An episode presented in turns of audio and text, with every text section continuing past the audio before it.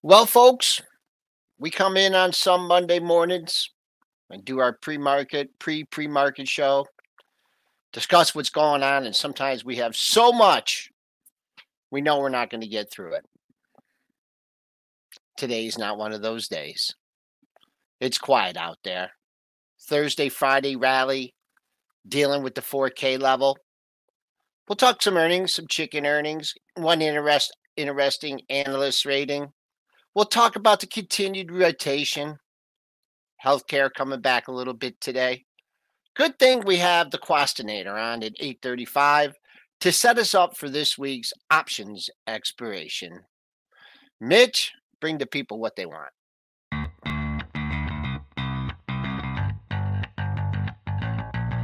Coming to you live from downtown Detroit, this is Benzinga's Pre-Market Prep with your host, Joel Kanin. This is a volatile puppy here, isn't it? And Dennis Dick. I'm bidding a penny. I'd buy that stock for a penny.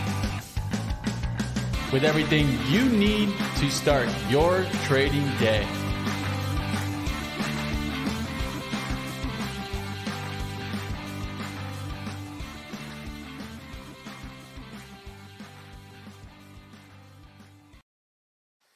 Good morning, investing world. S&P's less than a 20-point range. We're down 12.5 handles at 39.87.75. I think we got a battle for 4,000 going here. I really think that that's going to be for the next couple days. Can we get over 4K, build a little base over 4K, and then work our way up? 4,100, maybe 4,175 was that high on that CPI day back in September. The buck is roaring back after a couple bad days, up 88 cents at 107.04. Not much considering how much it came down. TLT down 53 cents, 97.36. Gold backing off down $1.03, 87.95. Gold down 7.20, but not much compared to what it did last week. That's at 17.62.40. Silver was weak on Friday too. Weak again today, down almost 8 cents at 21.59. Bitcoin, after getting down to that critical level, down to 15.2, we got our new line in the sand, back up $270 to 16,320. Ethereum futures, they're up $19.50 at 12.29. So let's bring in our Triple D, and he could tell us about, well, there probably wasn't much after hours on Friday, huh? Was there any fireworks after hours on Friday, or is that too far do you remember? Hard to remember. I mean, long weekend, lots going on, trying to figure it out. I'm still stuffy from COVID from 2 months ago. Tell us about the snow. Tell us about the snow at your house. Well, you can show the picture. I did a little picture, Mitch, if you want to show from my Twitter feed. I could turn my camera, but then you'd probably see my pajama pants and everything, so I'm not going to do that. But we got about 3 inches last night. Lots of fun. November 14th. Let's get smoked, So there's some snow out there. I'll take another picture. I'll tweet it out there today. But Mitch wants to show. I did tweet a little picture when the festivities were starting last night. So it started coming down around maybe 8 o'clock last night. So 3 inches, supposed to snow. You can show my 10-day forecast if you want to, Mitch. I tweet out two pictures. The 10-day forecast, too, in the area is pretty interesting because it calls for snow for every day except one. I'm like, what the hell? Are we in January? Is it this picture? I'm in the North Pole. Is it this one? Let's see it. Which one? Oh, no, this is just the market. Don't worry about that picture, right now. I know that's what we just did. Like, we just bobbed up. It's so right. Don't worry about that one. We're talking about this picture. There you go. There's the snow. That's the snow. Yeah, there's my front porch. Hey, front porch finally done. We just finished up the front porch, so the house is pretty much done now. But yeah, you can see the snowflakes falling. That's what's happening here.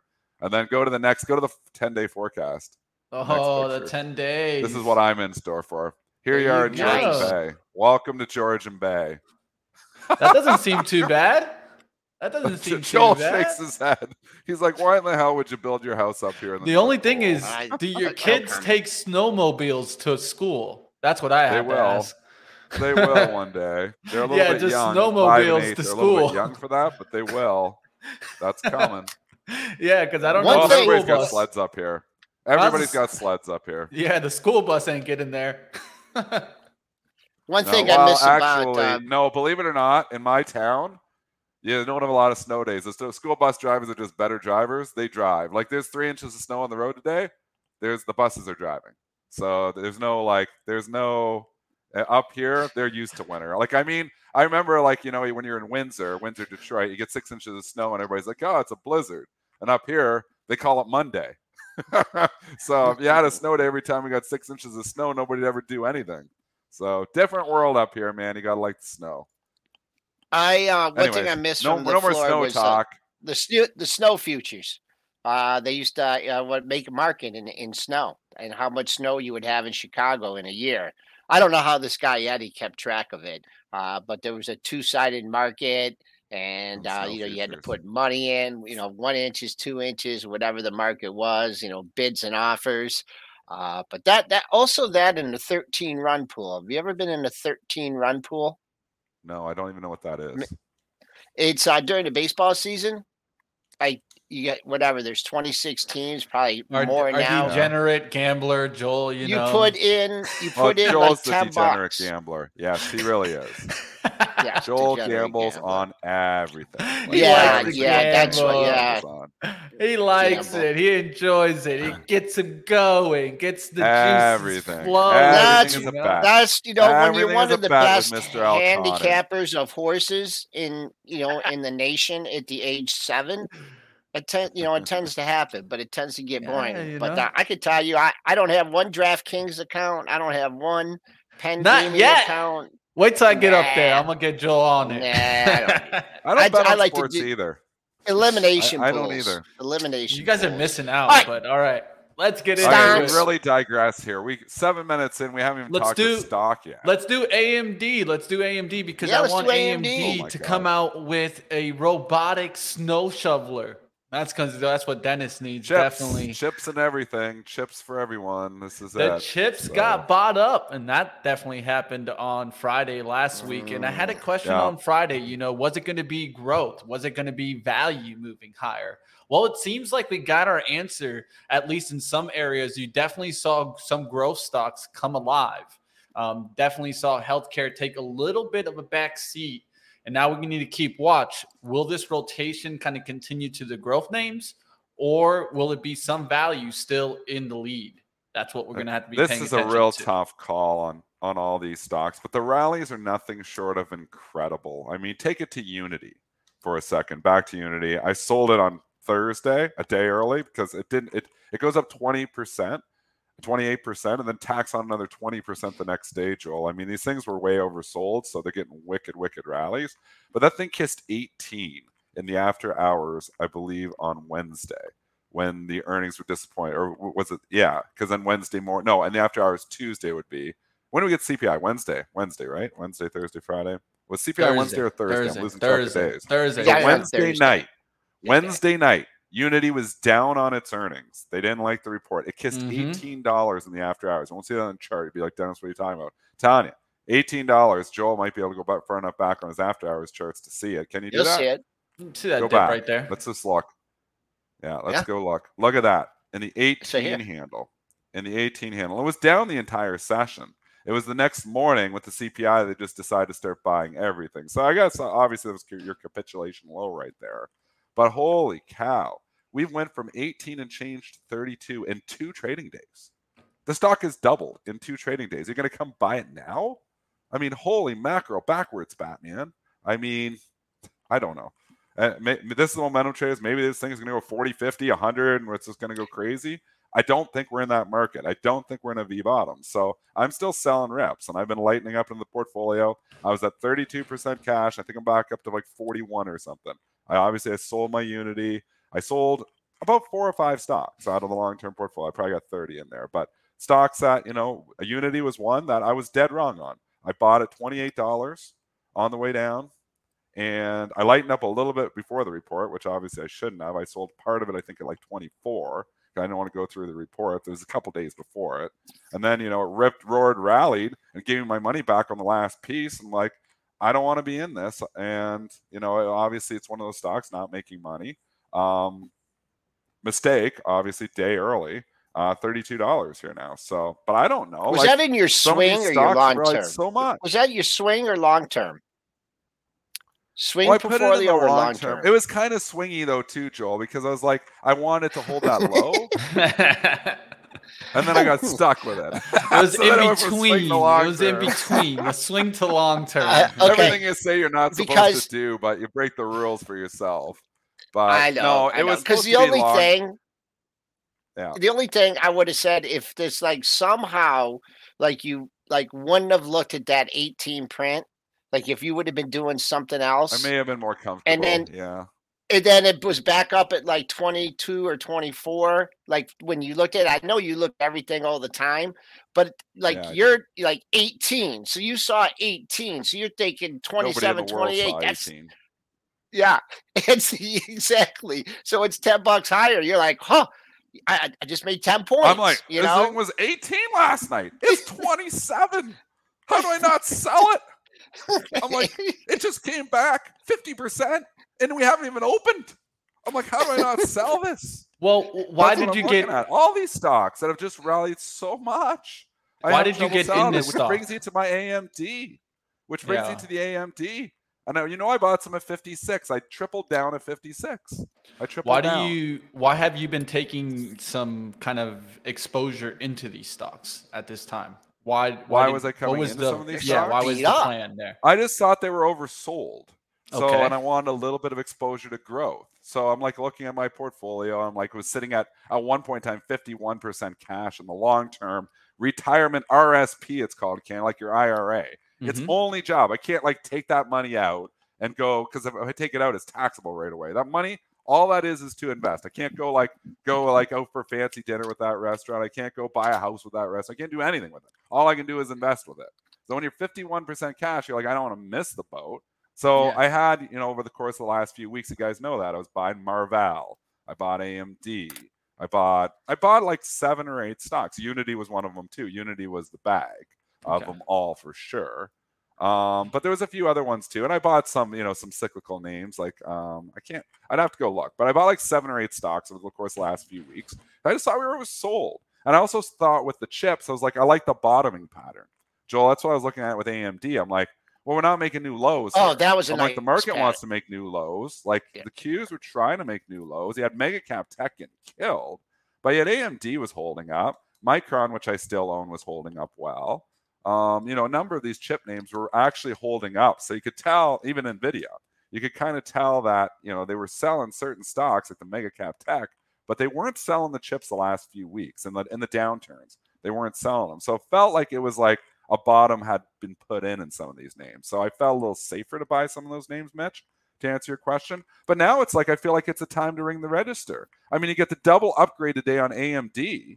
The thing was $57 3 days ago. It's 75, and now you're upgrading it?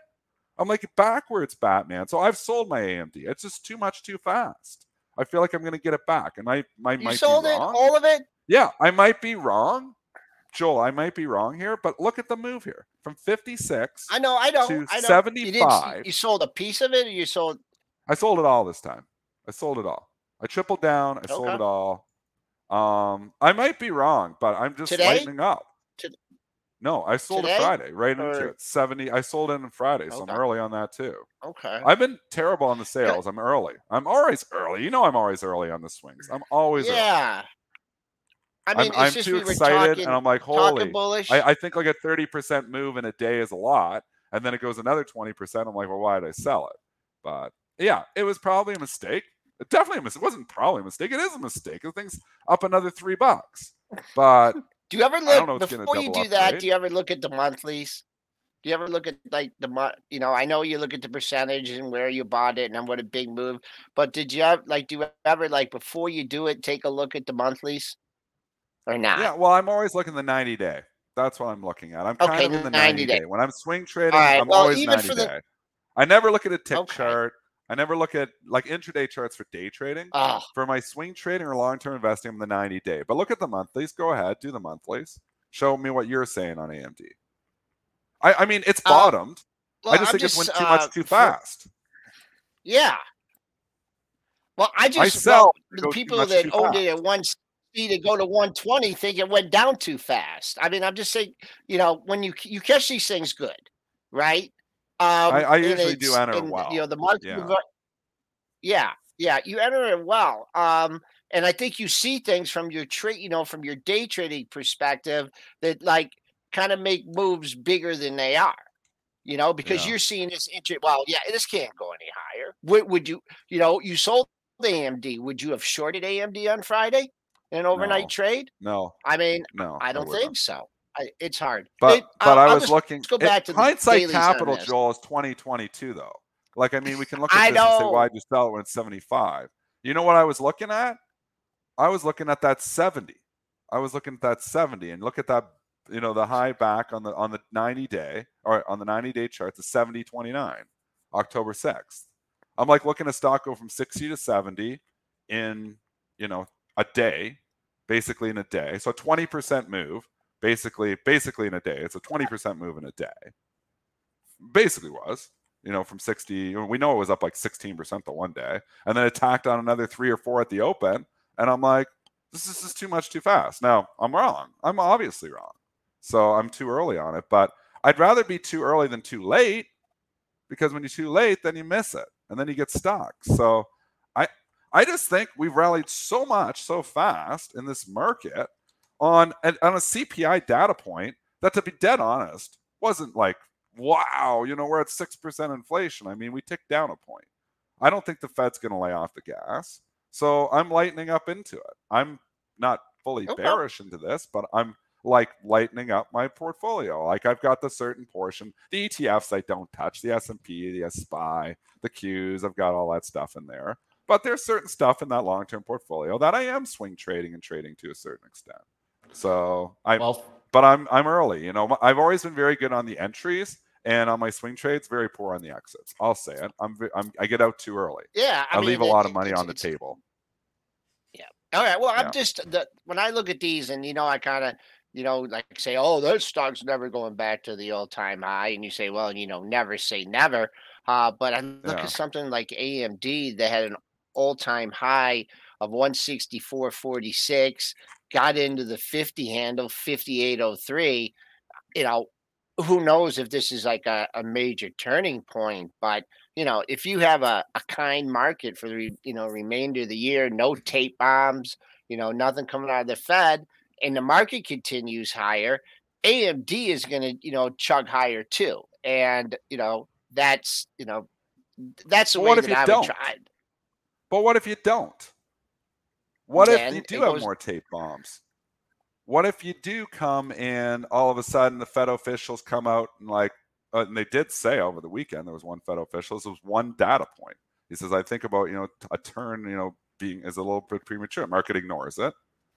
Maybe the market starts ignoring everything, but I don't think tape bomb season's over. I think it's over. Yeah. Are you full on bullish here now, Mitch? You're like, we're all rah-rah bullish. Like, let's just upgrade everything. We're safe. We're going back to all-time highs. Is that where you guys are at? Because I'm not there. I'll bring you a comment that supports your thesis here, that this could just be one data point. Federal Governor Christopher Waller saying that quit paying attention to the pace and start paying attention to where the end point is going to be. Until we get inflation down, that end point is still ways out there. That was said by Waller on Sunday. Now, I think really now what you're getting into a mixed battle here is, do you feel that this run is going to last? I don't think this run is just a complete reopening of a new bull market, but does this have some legs? Can it continue to run? Yes, I do feel it continues to run, because now I'm starting to see from even bullish investors that a lot of investors that I was following on Twitter and things like that, they were really rah-rah bullish, got to the point where they were hesitant about the rally. That told me something. That told me that they are worried about getting long on stocks and getting caught in bear market rallies. The bulls are worried about this. You know what that means? We're going a lot higher. Yes, and I feel that way, Joel. If the bulls are worried about... I feel that way. Yep. I feel that way because they're hesitant now to put money into play. The money managers are not going to be hesitant in putting money to play. I think that money managers right now, They're like prime time to make some money before the end of the year and try to hit our numbers that we've been trying to meet for the year. You know, one thing that maybe, you know, and this is just, this is so, it's so fundamental. It's so off the, what you're doing and what you're talking about, but like Biden going and meeting Xi, you know, today, I mean, you know, as opposed important. To, yeah, I think, you know, like everyone's looking for tape bombs. Maybe we're, what would be the opposite of a tape bomb? Like we're going to work together. Yeah. We got to think of a term. Cooperations. What are we going to get? So life support. How about tape teasers or something like that? Like, you know, good relations with China. Good news coming onto the tape to Russia, withdrawal, under siege, you know, boom. Things like that. PPI comes out. I think better than expected this week. I think at this point, you know, you're thinking of what negatives can come into the market. The negatives are inflation getting higher. The negatives are maybe energy scares in Europe, bringing inflation higher. That's why I'm not full on long-term bullish. If I saw the situations with energy turning around completely in Europe, well, I'd kick this out the water and I'd be full on for the bull market of, let's say, 2023. But in my eyes here, there's still energy concerns. There's still inflation concerns. So there's headwinds still there. But the big thing is they're above. And I feel like we have some room there to really push towards those headwinds. And then those headwinds can come back in. That could be earnings revisions. That could be, of course, inflation getting higher, oil prices going higher, natural gas finally spiking after the reserves come down. And I think that those are things that you can look for signs of concern. But right now, I still think we're climbing the wall of worry and we got momentum. There's no doubt we have that. Nobody knows. Like, we'll go back to it. I don't know. If I knew, I'd have all the money in the world. Nobody knows anything. You're making logical guess. My stock goes up 30% in a day, I sell it. There's nothing wrong with that. What's the Kramer saying? There's nothing wrong with that. You know, the pigs get slaughtered. Yeah. I mean, 30% a day is incredible.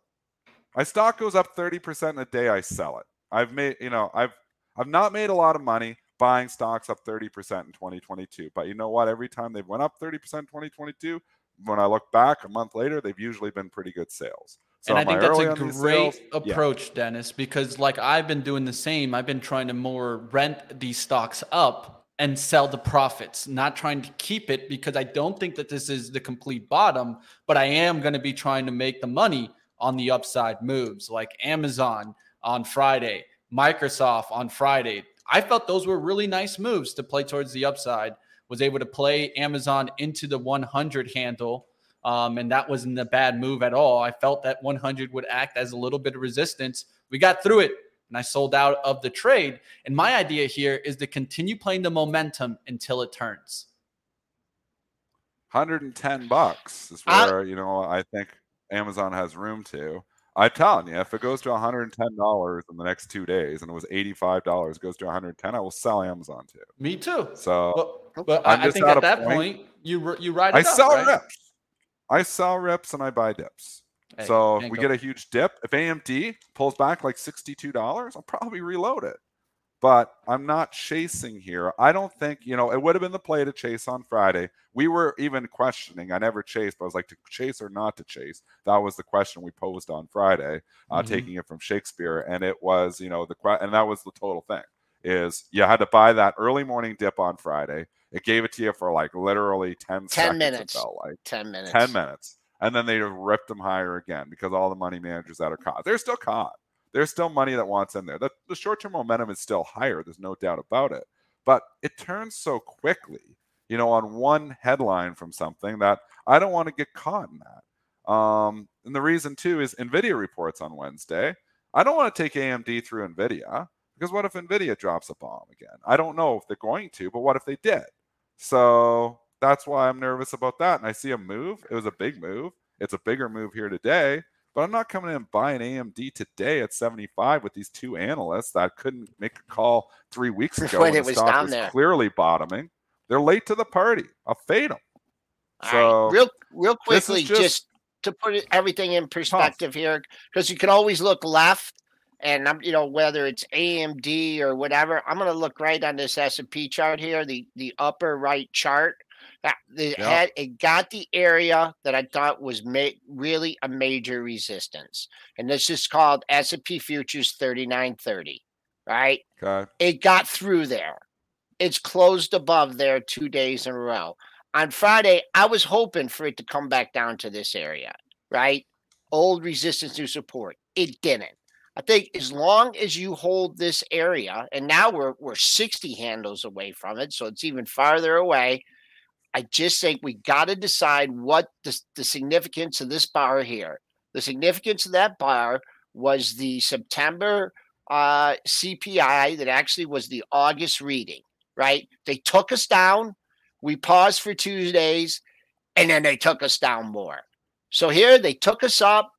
Let's see if they take us up again, and then the continuation move. I'm not saying we're going to 41.72, but I'm just saying we hope we're in a holding pattern. There's room to there. Yeah. Yeah, there's room to there. Yeah. And maybe we do. And maybe we should hold for the next 200 S&P handles. It's probably a good idea to hold some stocks. I'm not short the market. I'm still 60% long the market. You know, that's one thing, like we can look, you know, and you got to analyze your own situation, right? You know, I always fluctuate my long-term portfolio. I feel like between like, you know, while certain cases with COVID, I was actually almost 100% cash before the COVID because you could kind of see that coming from a mile away 2 years ago. It's the only time I put my basically all of my money in cash and bought puts. But, you know, most of the time, I'm somewhere between like 20% cash. I'm never 100% all in on the long-term portfolio. I'm working the cash, and the cash isn't a bad asset right now. I have 5% of my cash. I tie it up in short term. So it's not like making nothing.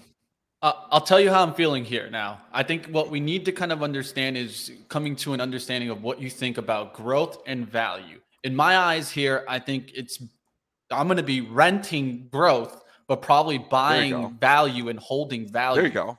And so that's like kind of my approach here. So renting the growth, momentum up. I don't mind riding that wave. But at the same time, I know that wave can turn. Now, the value wave seems to be like a more sticky type of wave that could last longer into like a new style play. So in there, maybe we're looking at like an earnings stock today. Tyson Food, get your chicken, right? Well, let's take a look there at Tyson Foods earnings here.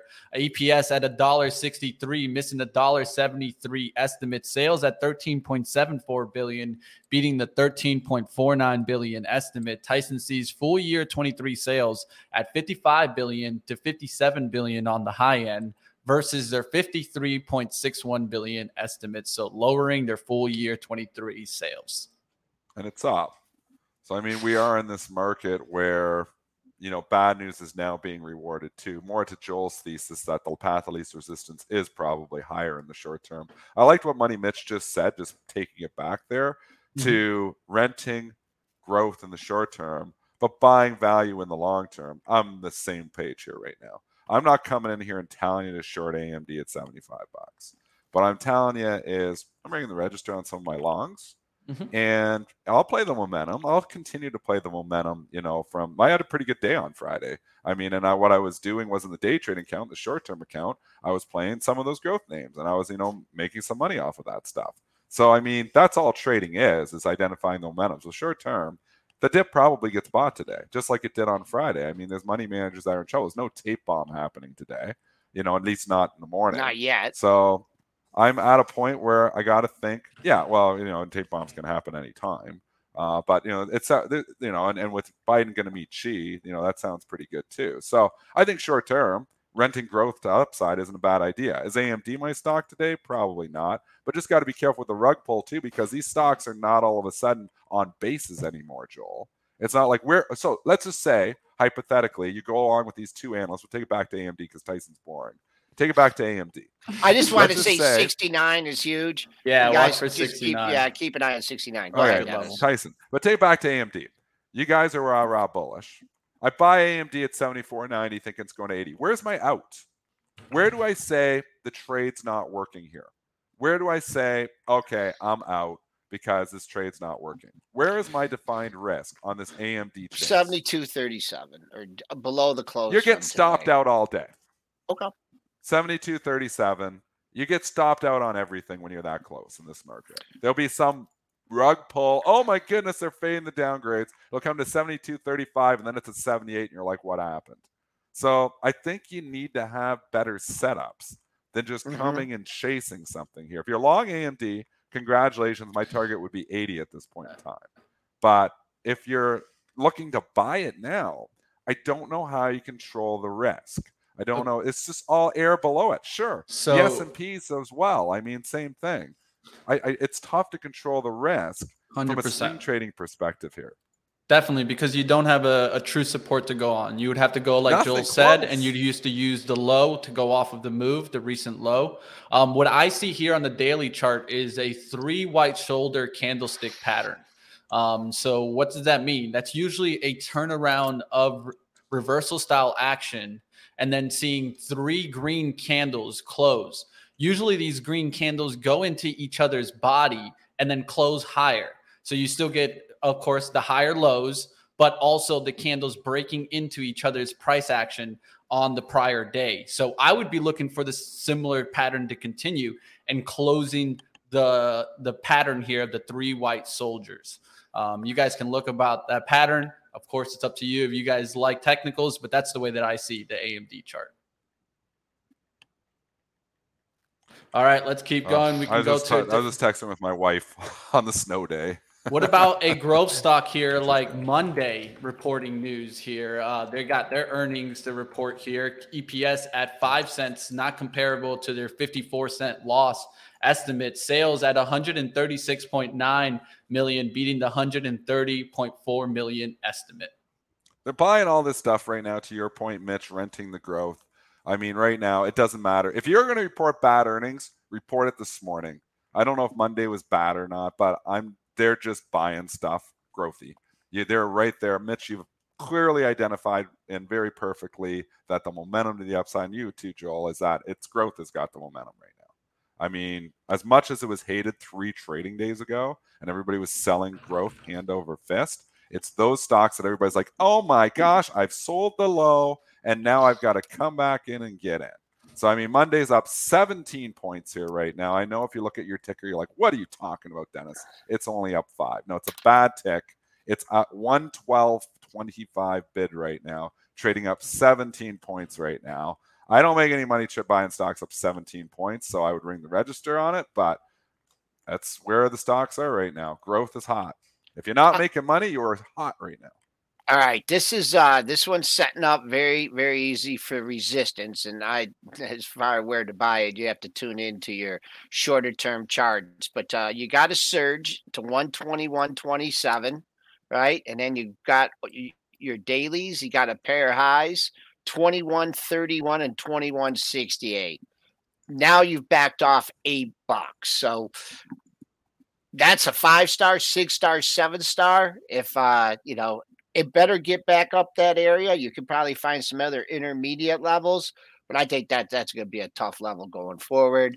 Buying in a pullback, I have no idea. The top of yesterday's range is 98.98, and unless the market completely falls apart today, I don't think you'd be seeing it at that. But keep an eye. Pre-market high coincide with 2 other daily highs. All right, let's go ahead. Let's go. I said it last week. I was somewhere. I could hear her in the far distance.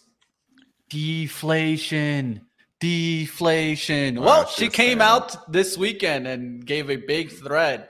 Words from Kathy Woods. Let's get into that. She's going to be right eventually. We're going to have prices She's come smart. In. She's smart. She stays on it. Oh, yeah. She's consistent. She was deflation when her ETF was 170. So she's going to stick with that. She's never going to change her tune. So let's give her her comments here. If inflation is unwinding as we believe, then we could be heading back to the future, the roaring 20s, the last time several general purpose technologies evolved at the same time.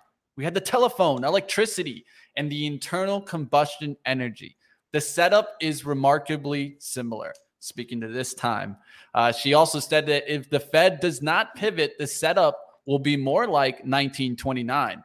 The Fed raises rates in 1929 to financial speculation. Then in 1930, the Congress passed Smoot-Hawley putting 50% tariffs on more than 20,000 goods and pushing the global economy into Great Depression. So she sees us either going into the Great Depression or the Roaring 20s. What side are you guys on, chat? Anyways, everything she says, I just ignore for the most part, but I didn't ignore this on the weekend. I actually tweeted at her on there. I was like, well, what if it's a different scenario? But whatever. I'll tell you, ARK has the momentum. I see room to 45. So, Kathy, if you're listening, hey, look, we're renting you for a little bit here. I think on pullbacks, ARKK is full of these growthy names that are hot right now. I don't know when the rug pull comes as a problem, but you did have, you know, the Gil Morales undercut and rally right here. Boom. From 32 to 40, it's a big move. Your stock's up 8. You know, you're talking about 20% move or ETF in 2 days. So huge move too. I think there's room to 45. But I think it's going to, I don't think it's as clear as sled, and we're just going to continue to buy these growth names. They're all going to have V bottoms. And Kathy's going to be $170 next year. I think people are, all those people are burned. The illogical investors are out of the market, or they've been hammered out of the market, and a lot of them aren't coming back. I don't think we're going to get to silly town here for a long time again. It took 20 years for us to go silly town from 2002 to 2021, really 18 years. So I think that generation of investors that tried to come into this market will be laying off for a while. Crypto is still not, you know, recovered at all. So I think you could rent Kathy, but I wouldn't go long-term renter. I keep a close eye on 41, 10, 41, 20. I know, Dennis, you see room up to 45 on this. The reason I say that is because the high last week was 40.93. You got another high here at 40.97, a high just under that. And a lot of things, just like a good general tip. Like, let's say you're playing the, you know, ARG from the long side. You have a strong day on Friday. And this applies to the market, the overall market too. If you get foul through, you know, you have a strong week, and then you get through that high from that week, you're off to the races. That's the same thing that I'm looking for in the S&Ps, if we can clear that 0975. But we've won a couple minutes late here. And, Mitch, you want to roll the intro for Tim Quast from Market Structure Edge? Let's go ahead. Let's find out. Roll that intro. If this market has some legs.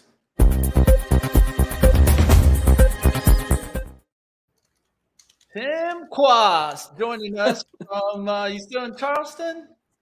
I am. Happy Monday to you, Money Mitch. Yes, we're in Charleston. A little bit of that rain. I mean, can we kick that out already? Come on.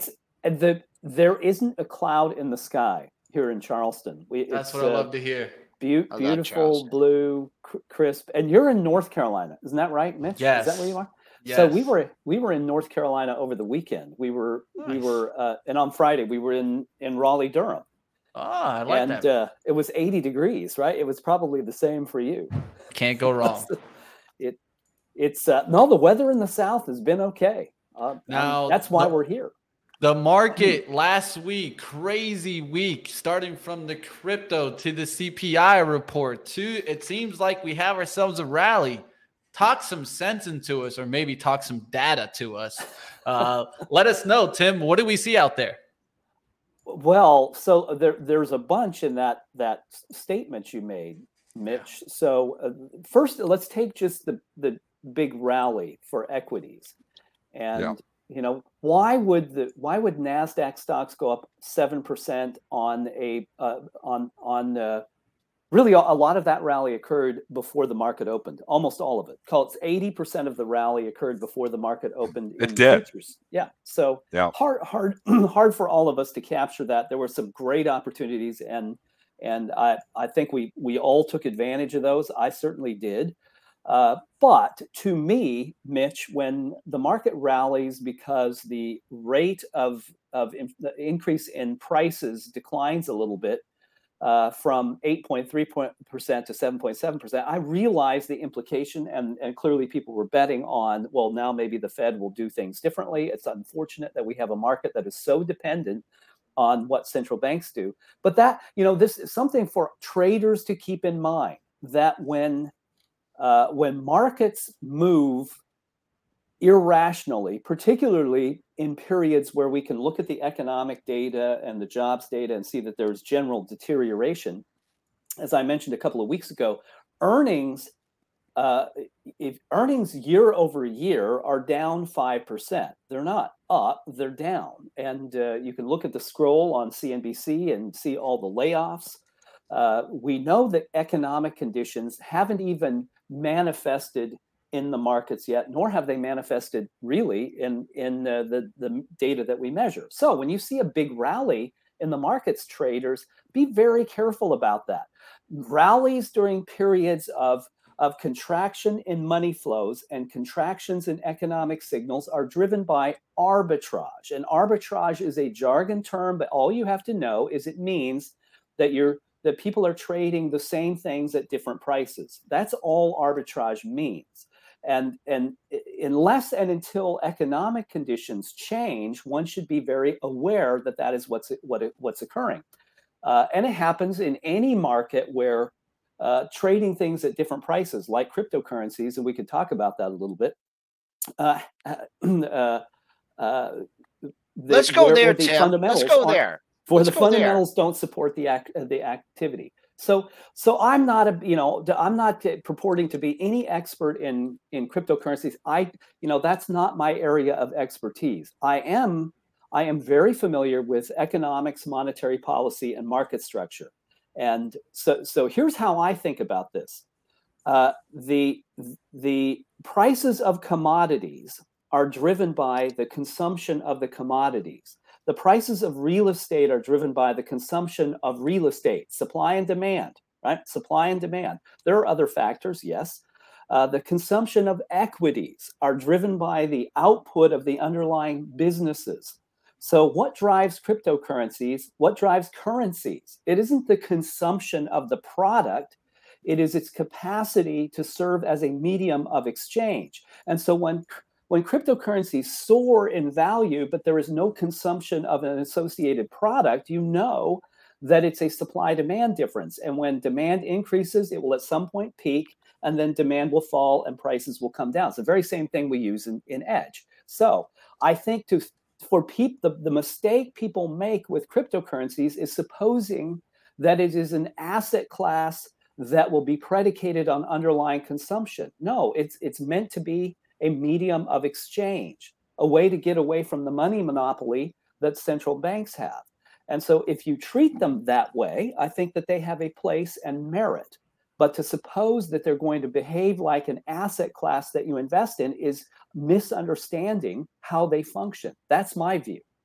And so because of that, I have not traded cryptocurrencies because they're behaving like an asset class, and they're not an asset class, they're a medium of exchange. Once they behave like a medium of exchange, then I'll be comfortable. And unless and until that happens, I'm not. Agreed. Yeah. Definitely. Let's get into the overall fallout from this. Just going into that, we'll finish up on this. What about the overall fallout? Have we already seen it as far as, companies that have exposure to it, or do you think it's just something that's just getting going? I don't know, Joel. Okay. It's all I can say is we will find out. One good thing, I'll tell you one good thing here about cryptocurrencies, and it does prove the potential benefit that cryptocurrencies offer, is it could isolate itself from other things. The problem with the global economy and having central banks that have an effect like we saw on Thursday. Oh, they might only raise 50 basis points, so then the Dow Jones Industrials go up to 1,200 points, is that everything is interconnected. There's no place to transfer a crisis when a central bank that depends on the underlying economy is the one determining whether a crisis exists or not. The beautiful thing about cryptocurrencies is they're disconnected from everything else, and they don't have to ripple through equities and bonds and commodities and real estate and art and cars and everything else. So that's how it should work. To me, that's how economics should work. In the 19th century, a collapse in railroads didn't affect the cattle industry. Today, because of central banks, everything is affected. The failures and successes of everything are imputed to everything else, and it's a major problem. Because when a problem becomes so large that it can't be transferred anyplace, what do? We all suffer. This is my concern about what yet comes. So we'll see. I'm not being dour. I'm saying I'm being clear-eyed. I try to always be clear-eyed about things. And in the midst of that, traders, there are always things to trade. You can see what is being arbitraged and what is not, and you can take advantage of it. But you should always be aware that you have to be a wise and prudent observer of what is occurring.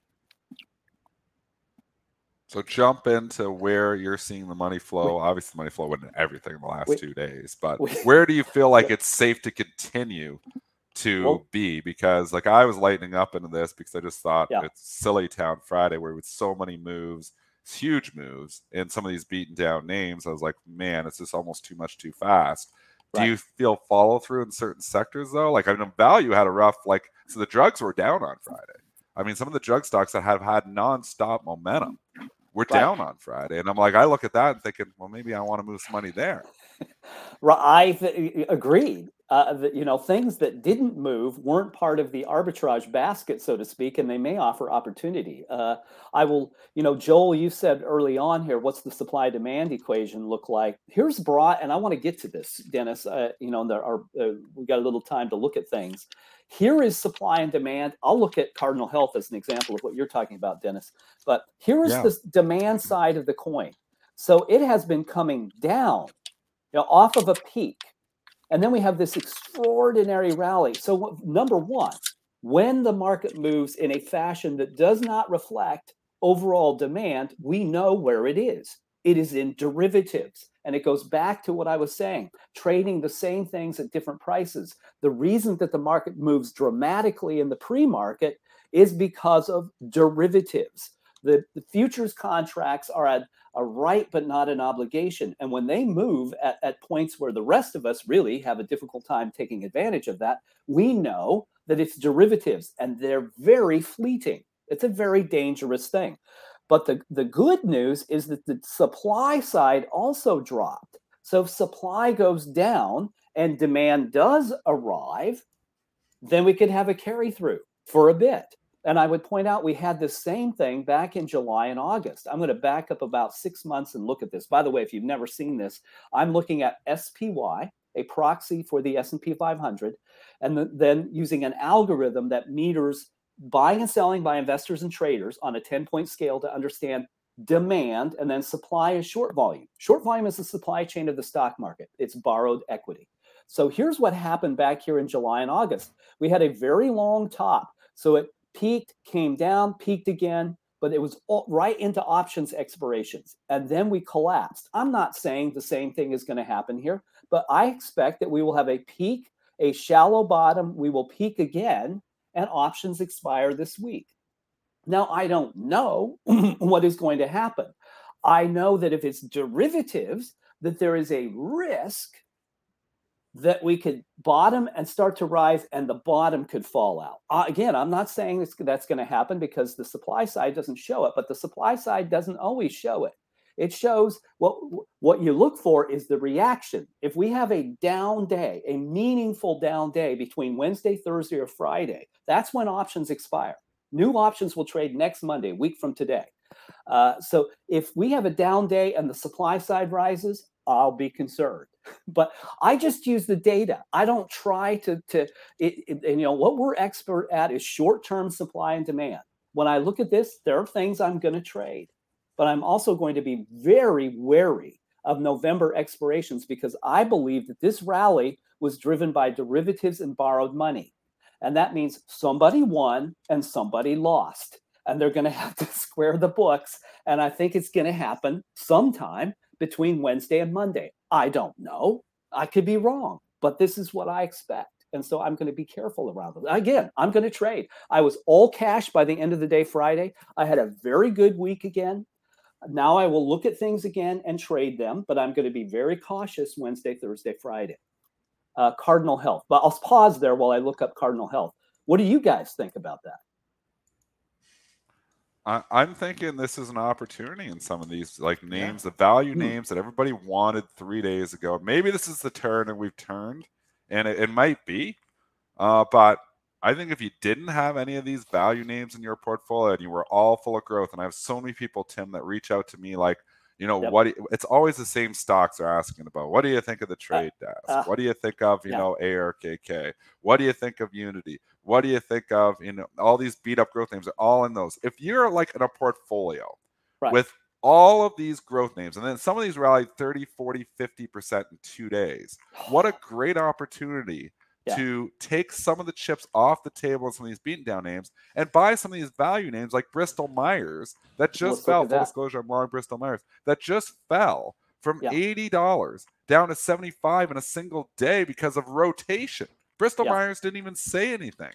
You know, you've got UNH, Johnson & Johnson getting the beat up. I am long some of these stocks short term, so I am trading around these positions, but I'm just saying I think there's an opportunity here. Maybe this is the, you know, the start of a real sell-off for these names, but none of these names were really expensive to begin with. So are they going to knock Merck down to $85 again? Maybe, but maybe, you know, if you're all in on these, it's a different story. But if you're all in on growth, there's some opportunities here where some of these value names actually got hit on Friday. Right. So I'll answer this way. So here's Cardinal Health. I look at Cardinal Health, and it's I wouldn't call it a bellwether, but it is an exemplar of a value trade. And how do I know? Because it spends most of its time at or above 5. This is 30 straight trading days. It doesn't do what the growth names do: bounce to 10, drop to 1, bounce to 10, drop to 1. Those are you got to be very careful with those kind of trades. This tells me that the money has not moved away from these kind of stocks. So if demand is rising and price has come down for Cardinal Health and supply is falling, the trend line is down and it's below trend, there is a very high probability of producing returns in that stock. And I think the same would be true for BMY. And we can, you know, I mentioned the number. I'm the same. I was making money in things like Halliburton, Nike. You know, there were great moves. I mentioned those on Monday. They were great stocks to own, and I don't have a lot of risk in those. They don't, you know, I prefer to, as I always say, take gains, not chances. Here's Bristol-Myers Squibb. Demand peaked on Thursday. But look at this enormous supply deficit. What is the probability that Bristol-Myers Squibb produces additional returns? Almost a number approaching 100%, because look at how strong demand has been. Again, it's very similar to Cardinal Health. This is a great, you know, do I buy this? Not often. I don't buy really strong demand like this, but I look at this equation and say for a longer window, this is a very good stock to own for that reason. I mean, you're the likelihood that you produce gains, no matter what the market does, is very high. And that's the challenge with growth names. When they fall apart, it's violent. And when they go up, it's violent, because this is not, it's not a long-term committed kind of investment behavior. It is arbitrage. And look, folks, you know, you look at I'll go back to the scroll. A lot of those a lot of the COVID cash went into tech plays. It's what created the urge for Facebook, Meta, to go finance the metaverse endeavor. But that cash dried up. And so it's going to be a while before you can look at those and see this kind of supply-demand equation. Very strong demand, repeating supply deficits. I'm with you, Dennis. I think so, too. All right. We'll definitely be looking to see what happens later in the week. I myself am in the same kind of camp. I think we have a little bit of run and then we could see a turnaround. Now, one area that I've been seeing just keep sneakily getting on up is industrials. Do you have anything on industrials? Maybe like the bigger ones? Well, it's funny. In the Benzinga, I forgot to change the date. It should be November 14, not November 7. Let me show you. So notice very strong demand, falling supply. That's what I always look for. So in that group is a great example of the stocks you've been talking about, Mitch, the industrial group. So here's the stuff that I think looks good. GE is one of those. It's a 10 with falling supply. So there's an industrials I like. I still like Halliburton. NXPI, believe it or not, great stock to trade. And it's in tech, yes, but it has different supply-demand characteristics. KKR, you know, that's a volatile stock. All of these stocks, see this, they move a fair amount. Mercado, how do you say it? Mercado Libre. I mean, it's an Argentinian company, but I look at that and say, well, you know, all of these things have the potential to deliver these kind of gains. And that's what I always look for. I like to trade the volatility of stocks. So if they're down, you know, if Halliburton's down a little bit today, I can there's a three, you know, I have a 3.6% chance roughly of that's the gain I'm after. That's how much it moves intraday between high and low prices on average. So if it's down half or more of that, and I know that the supply demand equation says that it's likely to rise, that's a very good low risk kind of trade. I like to do those things. And why? Because they produce returns at very limited risk. But a long-winded answer, yeah, there's an industrials in here. And I'm not sure I would trade the sector per se. I just look for supply-demand balances in stocks that are liquid and are likely to produce returns. All right. Well, we're going to go ahead and wrap up here. Tim Quast, Market Structure Edge. You guys can check out this data yourself. Definitely go to marketstructureedge.com. I'll make sure that we include that in the chat here. I already threw up the link once, but we'll throw it back up. And I will give you a shout out for the run. Yes, last week. That was a good one. Eventually ended up running up. Not a bad one there. Got a big push eventually in solar stocks. We'll see if those solar stocks can continue. Like always, you guys can keep up with Tim Quast also on Twitter. He does have a Twitter handle. You guys can add him and Market Structure Edge. You'll find it in the description below. And we'll see you next time, Tim. Always good to see you guys. Have a great week. All right, let's go ahead. Let's get a look into the market. How are we looking, Joel? On the mute trick.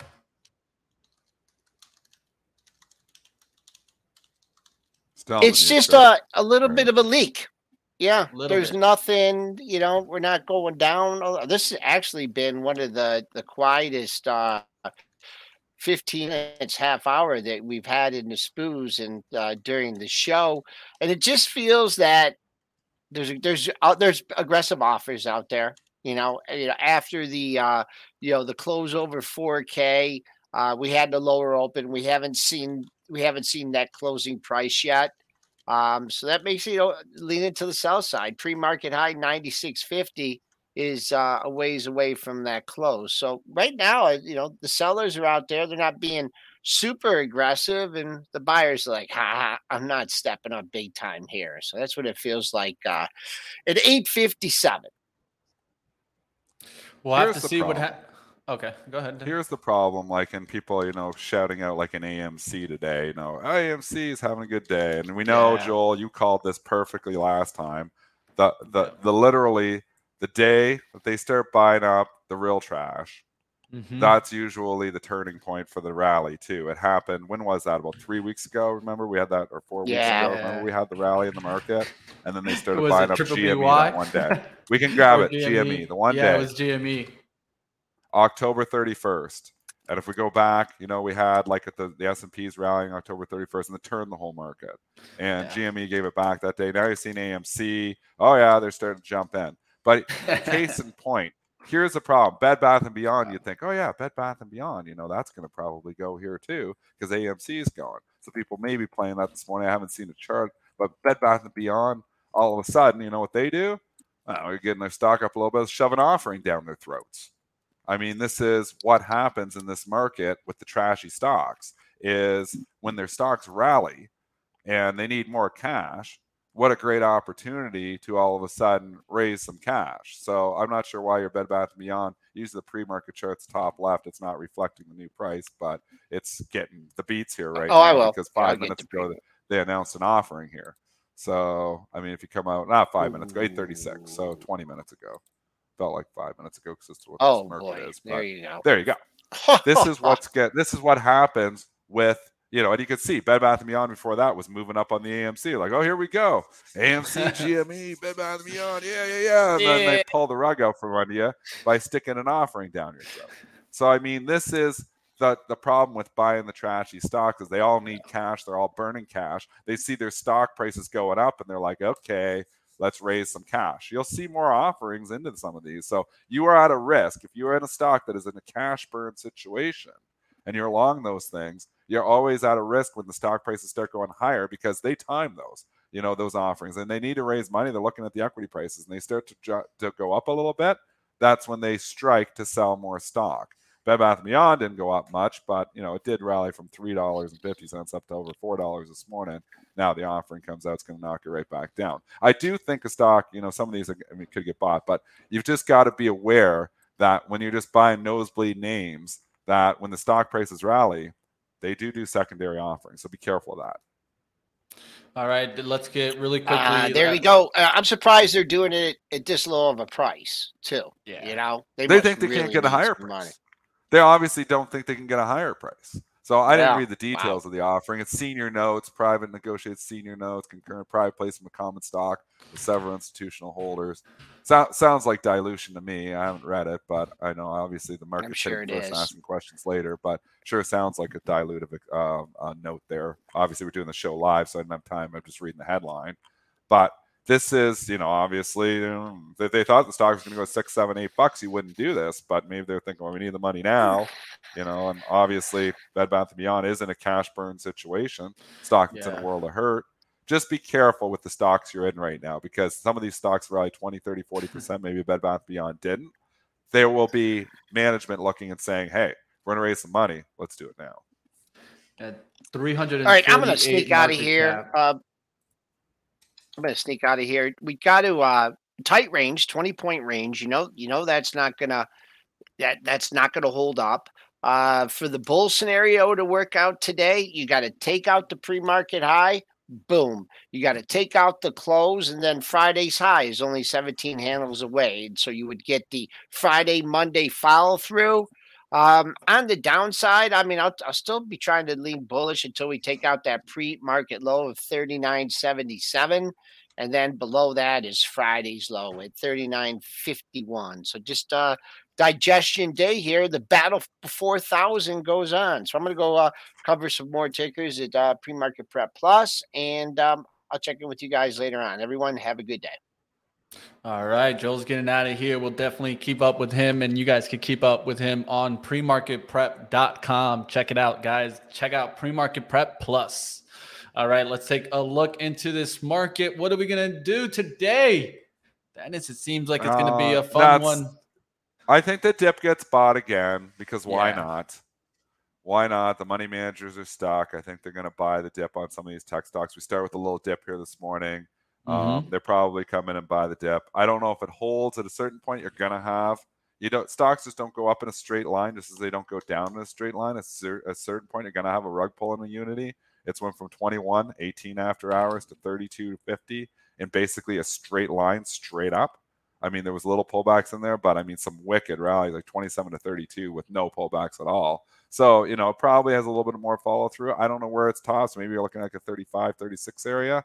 But eventually, there's a rug pull in some of these names, too. As much as they were oversold 3 days ago, a lot of these names are overbought now. So I think on dips, on serious dips, I'm looking to maybe reload, not a Unity, but reload some of these names. I do like the idea of the value names that were beat up here. Some of these stocks that really have been running and, you know, been benefiting actually from the bear market are really getting beat up, I think, almost undeservedly on some of these names. So some of the drugs, looking at those. I don't know about a Cardinal Health, but if some of these pull back enough, there is some value in some of these names. What about a stock like Target? I've been keeping a watch on this, slowly starting to make its move up towards the gap zone. Yeah, I'd probably sell it up here now. It's just moved too far too fast. So they do report, Walmart reports, Target reports Wednesday. Yeah. So you could get that pre-earnings run, but we kind of already had it. So if, you know, the bars are all of a sudden come up for some of these companies too, and we didn't even talk about earnings, you know, this week. So just quickly, you can show the earnings calendar if you want, Mitch, while we talk about it. Tuesday, Walmart, Home Depot. Wednesday, NVIDIA, Cisco, Target, Lowe's, TJX as well. Thursday, we're going to hear from Applied Materials. I believe Alibaba is reporting too. They screw up the dates on that one sometimes. So Palo Alto Networks, Macy's, JD and Foot Locker on Friday. Williams-Sonoma also on Thursday. So we're coming into what is called retail earnings season. And some of these names have had really good couple of days. So if I was long these, would I want to hold them through earnings? Probably not, because the bar has all of a sudden come up a little bit. And I don't want to take that risk. And all of a sudden, you know, you just had a good trade turn bad because of a lousy print. So I think as much as, you know, I'd like to say, yeah, you know, let's, you know, some of these names and some of the retail names have lower PEs, so they kind of fit the bill. They're also not recession proof. So I'm still not convinced that we're not going into a recession. Maybe we're going to actually navigate the soft landing. We can see out there the recession really isn't prevalent yet, but I still think, like, for inflation to seriously tick down, this market's going to, the economy is going to have some struggles. Like always, team, hit the like if you guys enjoyed today's show right here on Pre-Market Prep. Have a good one, Dennis. We'll definitely have you back tomorrow. Now let's go do what we do best. Let's get into the trading action.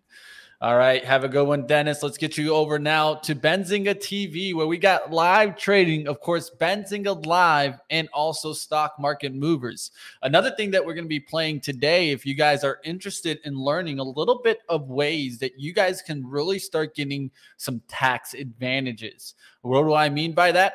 Well, today at 11 a.m., well, actually right before that, it's going to be closer towards 10:50 a.m., so 10:50 a.m., what I'm going to do is I'm going to play a webinar that we did with a tax specialist. It was really good. I'll tell you, team, there's not many times that I tune in for a tax webinar, but I even got something out of this. So if you guys want to tune in for that, that's going to be right here on Benzinga, 10:45 a.m. Eastern. Join live trading, and then we'll be swinging over into that tax prep, especially if you're looking to try to get some advantages, right? Especially live traders out there. If you're active, this is the place where you want to be to get an advantage in your taxes. Come tune in. That's going to be right up next. Don't go anywhere, team. Right here on Benzinga all day. That's all you need to be. And I'll see you guys over on live trading action. Let's see if we can make some money. Let's see if this rally wants to continue. Is it growth? Is it value? Is it both? Or will things turn around? Let's find out.